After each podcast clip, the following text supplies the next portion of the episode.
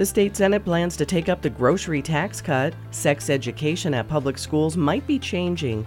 And a snapshot of how farming is going in the state. I'm Deborah Ashar with the KGOU PM News Brief for Wednesday, February 21st. The state Senate plans to vote tomorrow on eliminating the grocery tax.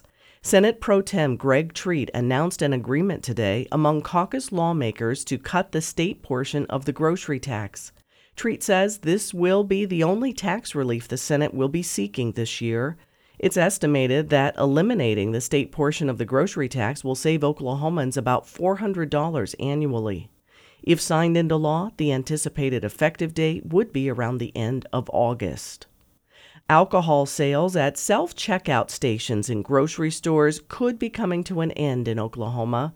We get details on a bill that passed through a legislative panel from Cheyenne Leach with the Oklahoma Public Media Exchange. The bill would ban alcohol sales at self checkout stations. Senate Bill 1866 was authored by Ponca City Republican Bill Coleman. He says he aims to prevent minors from purchasing alcohol while in Oklahoma stores. What we're seeing across the country right now is self checkout lanes in stores young people are starting to buy beer and wine without buying it. The nonprofit newsroom Oklahoma Voice reports some lawmakers pushed back, saying business owners should be allowed to police themselves. Despite the debate, the bill passed the committee with a vote of 11 to 2 and will now proceed to the full Senate for further consideration. In Oklahoma City, I'm Cheyenne Leach. A bill passed the House General Government Committee Tuesday that would require parents to opt their kids into sex education at public and charter schools.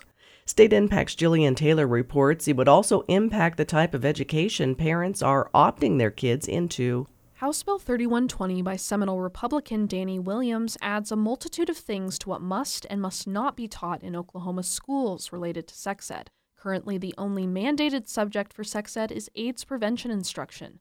But in Williams' bill, schools would have to classify males and females based on biological sex, specify when abortion is legal in Oklahoma, and emphasize abstinence outside of heterosexual marriages. Schools cannot promote sexual orientations beyond heterosexuality, teach about having sex for pleasure, or use students' preferred pronouns if they don't correspond with their biological sex.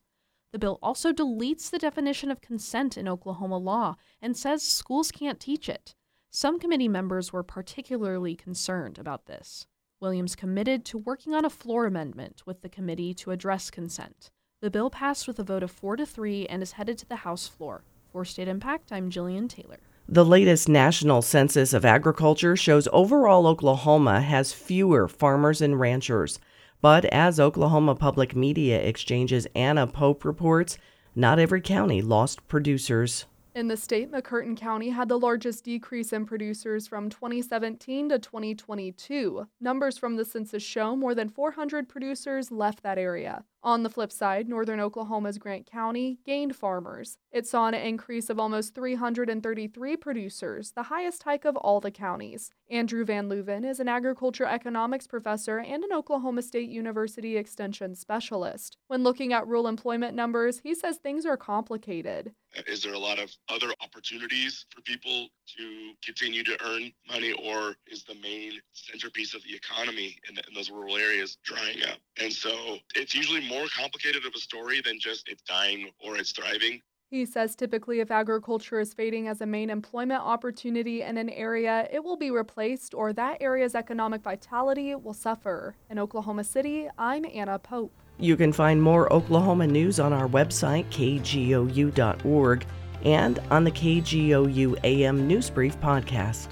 I'm Deborah Ashar. Black perspectives haven't always been centered in the telling of America's story. Now, we're taking center stage. Introducing NPR's Black Stories, Black Truths, a collection of Black led stories from NPR's podcasts.